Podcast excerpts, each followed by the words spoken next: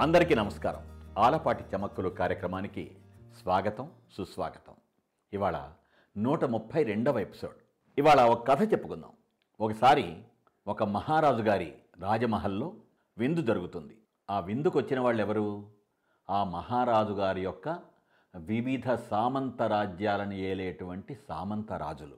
అలా వివిధ సామంత రాజులని ఒకచోట సమావేశపరిచి ఆ మహారాజు అంత బ్రహ్మాండమైనటువంటి విందు ఏర్పాట్లు ఎందుకు చేశాడు అంటే అందుకో కారణం ఉంది. మహాబలశాలి అయినటువంటి శత్రువుతో పోరాడి ఆ యుద్ధంలో విజయం వరించిన తర్వాత ఆ విజయానికి తనకి సహకరించినటువంటి సామంతరాజులందరినీ పిలిచి ఆహ్వానించి సమావేశపరిచి వారందరికీ ఒక మరువలేని విధంగా గొప్ప విందు ఏర్పాటు చేశాడు మహారాజు. మరువలేని విధంగా విందు జరగటం అంటే రకరకాల వంటకాలు రకరకాల ఐటమ్సు రకరకాల స్పెషాలిటీసు రకరకాల ఎక్స్క్లూజివ్ ఐటమ్సు ఇలా చెప్పుకుంటూ పోతే వీటన్నిటినీ మించినటువంటి ఒక స్పెషాలిటీ ఏమిటంటే రాజుగారు సామంతరాజులకు ఇచ్చిన విందులో స్వయంగా ఆయన కుమార్తె రాజకుమార్తె గారు వడ్డించడం. అపురూప అందాల రాశి. ఆ రాజకుమార్తె వచ్చి ఒక్కొక్కరికి వడ్డిస్తూ ఉంటే సామంతరాజులు మైమరచిపోతూ ఆరగించారు ఆ విందులో ఉన్నటువంటి వివిధ వంటకాలని. రాజుగారికి ఆనందం. యుద్ధంలో తను గెలిచేలాగా తను విజయుడయ్యేలాగా తోడ్పడినటువంటి సామంతరాజులకి అంతటి మహదానందం కలగటం ఆయన చాలా ఇష్టపడ్డాడు. అలా అందరూ మమేకంగా తదేకంగా తన్మయత్వంగా ఉన్నటువంటి స్థితిలో ఉన్నట్లుండి పెద్ద గాలి వీచి అక్కడున్న దీపాలు ఆరిపోయాయి. అప్పట్లో రకరకాల తైలాలతో వెలిగేటువంటి దీపాలు కదా నెయ్యితోనూ ఇతర నూనెలతోనూ అటువంటి దీపాలు ఆరిపోయాయి. కాసేపటికి పరిచారకులు వచ్చి రాజుగారి పరివారంలో ఎందరో ఉంటారు కదా వాళ్ళందరూ వచ్చి చకచక టకటక ఆ దీపాలన్నీ వెలిగించారు. మళ్ళీ అంత వెలుగులతో నిండిపోయింది ఆ ప్రాంగణం అంతా. అప్పుడు రాజకుమార్తె పరిగెత్తుకుంటూ వచ్చింది. నానా నానా ఇదిగో ఒక తమాషా జరిగింది ఒక పొరపాటు జరిగింది ఒక ఇబ్బంది కలిగింది నాకు అంటూ రొప్పుతూ రోజుతూ చెప్పింది. ఏంటమ్మా ఏమైంది? అన్నాడు మహారాజు. ఇందాక దీపాలు ఆరిపోయాయే అప్పుడు ఒక సామంతరాజు నా చెయ్యి పట్టుకున్నాడు. ఆ సామంతరాజు ఎవరో నాకు చీకట్లో కనబడలేదు కానీ ఆయన ధరించినటువంటి తలపాగాని నేను పట్టుకొచ్చాను. ఈ తలపాగాని తీసుకొని దాన్ని బట్టి నా చెయ్యి పట్టుకున్నటువంటి ఆ సామంతరాజు ఎవరో నిర్ధారించి తెలుసుకొని ఆయన్ని దండించాలి నువ్వు అన్నది రాజకుమార్తె. రాజుగారు తన కుమార్తెకి ఏం చెప్పాలి ఏం చెప్పి ఆమెని శాంతపరచాలి అనేటువంటి విషయాన్ని స్థిరచిత్తంతో ఆలోచించి అలాగేనమ్మా చూద్దాం. ఇలా ఇవ్వు ఆ తలపాగా అని తలపాగా చేతిలోకి తీసుకున్నాడు. ఉక్రోషంతో ముక్కు పుటాలు అదిరిపోతున్నాయి. చెంపలంతా కందగడ్డల్లాగా తయారైంది. ఆ సామంతరాజు ఎవడో తెలుసుకోవాలి. వాణ్ణి శిక్షించేలాగా చూడాలి. వాడు శిక్షింపబడుతుంటే నేను చూసి ఆనందించాలి. ఇలా ఉన్నాయి రాజకుమార్తె ఆలోచనలు. సామంతులారా ఇంత చక్కగా విందు సమావేశంలో మనమందరం కూర్చున్నప్పుడు రాజ్య అధికారాన్ని సూచించేటువంటి ఈ తలపాగాలు ధరించడం ఎందుకు మీరు?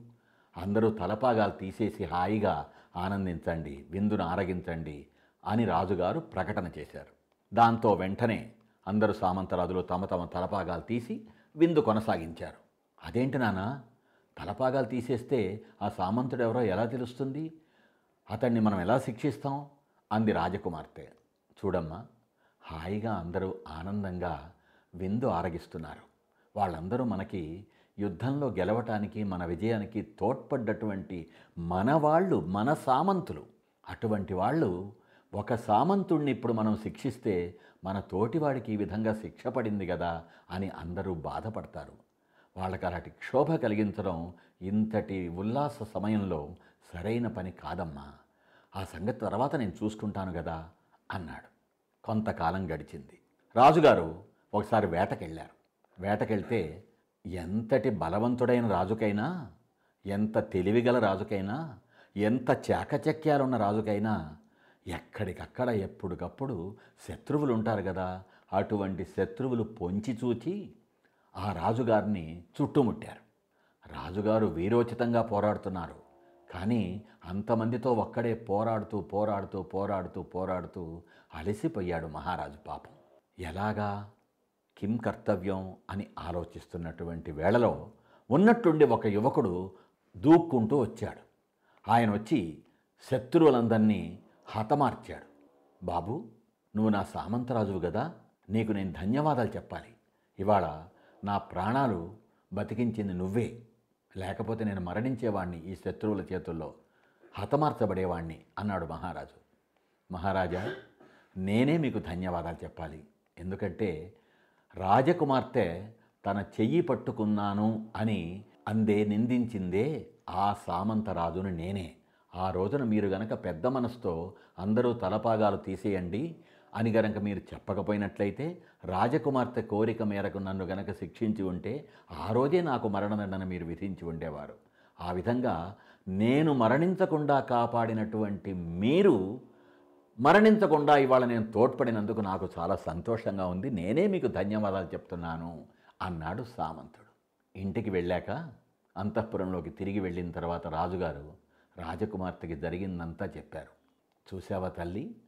ఆ రోజు నువ్వేం కోరావు? ఇవాళ ఏం జరిగింది? ఆ రోజు నీ కోరిక మేరకు గనక నువ్వు కోరింది కోరినట్లు నేను గనక చేసుకున్నట్లయితే ఇవాళ ఏమై ఉండేది? నువ్వు పితృహీనవి అయ్యేదానివి. ఆలోచించు అన్నాడు.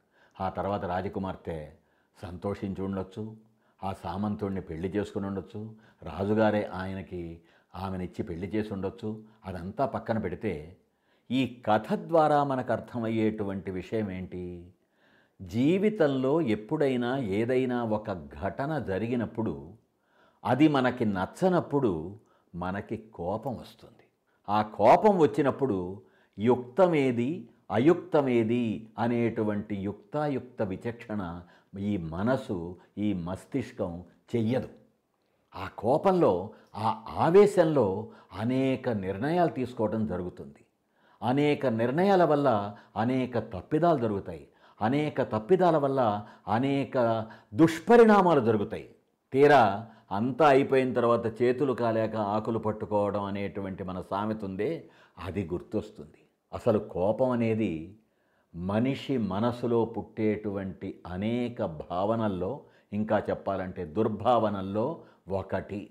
వాటిల్లో చాలా గొప్పది చాలా పెద్దది చాలా మొదటిది ఆ దోషం అనేటువంటిది కోపం తెచ్చుకోవడం అనేటువంటిది. ఉదాహరణకి కోపం బాగా వచ్చినప్పుడు మన బీపీ పెరిగిపోతుంది. కోపం బాగా వచ్చినప్పుడు మన శరీరంలో అక్కరలేనటువంటి టాక్సిన్స్ ఆ విష పదార్థాలు అంటామే అటువంటివి ఊరతాయి. అలాగే కోపం వచ్చినప్పుడు మన శరీరానికి ఎన్నో మార్పులు లోనయ్యేలా చేస్తుంది. సైకోసొమాటిక్ అని మెడికల్ నిపుణులు చెబుతూ ఉంటారే వైద్య రంగ నిపుణులు.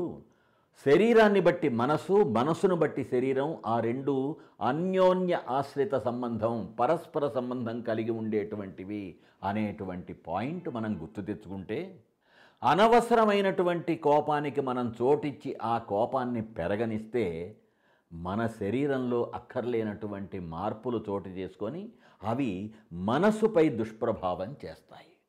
జీవన విధానాన్ని పాడు చేస్తాయి. వాల్మీకి అనేకసార్లు చెప్తాడు రాముడి ముఖంలో ముడతలు ఉండవు అని. ఇదేంటి ఉన్నట్టుండి ముఖంలో ముడతల దగ్గరికి వెళ్ళాము అని ఆలోచిస్తే కోపం ఎక్కువైనప్పుడు కోపాన్ని నియంత్రించుకోలేకుండా కంట్రోల్ తప్పినప్పుడు ముఖంలో ముడతలు వస్తాయి అనేటువంటిది కూడా వైద్య రంగ నిపుణుల సూచన. రాముడి ముఖంలో ఎప్పుడూ ముడతలు లేవట వాల్మీకి చెప్పాడు. ఎందుకని? ఆయన ఎప్పుడూ ప్రసన్న చిత్తంతో ఉంటాడు. రేపొద్దున పట్టాభిషేకం అంటే ఉన్నట్టుండి సాయంత్రం పూట లేదయ్యా నువ్వు అడవులకు వెళ్ళాలి అని అంటే అలాగే అని ఒక మందహాసం చేశాడే తప్ప నాకేమిటి ఇలా జరిగిందని ఆయన కోపానికి వసుడవల పక్కనున్నటువంటి లక్ష్మణస్వామి ఆయన తమ్ముడు కోపోద్రిక్తుడు అవుతూ ఉంటే ఆయన ఆయన్ని వారించి ఆ వారించేటప్పుడు కూడా పదే ప్రశాంత వదనంతో ఉన్నాడు. అందుకే ఆయనకి ముడతలు లేవట. మనం చాలామందిని చూస్తూ ఉంటాం. ప్రతి చిన్నదానికి కోపం తెచ్చుకునేటువంటి వాళ్ళు ఎంతోమంది ఉంటారు. ఉన్నదానికి లేనిదానికి అయినదానికి కానిదానికి హాయిగా తెచ్చుకుంటూ ఉంటారు కోపం. తెచ్చుకొని హాయిని కోల్పోతూ ఉంటారు. ఇక ఇవాటి కొసమెరుపులో ఈ కోపం గురించే మనం మాట్లాడుకుంటే మనం చిన్నప్పటి నుంచి అన్నమాట విన్నమాట ఒక పొద్యం తన కోపమే తన శత్రువు. తన శాంతమే తనకు రక్ష. మనకుంది కీర్తన శాంతము లేక సౌఖ్యము లేదు అని. శాంతంగా ఉంటే సకల సౌఖ్యాలు ఉంటాయి.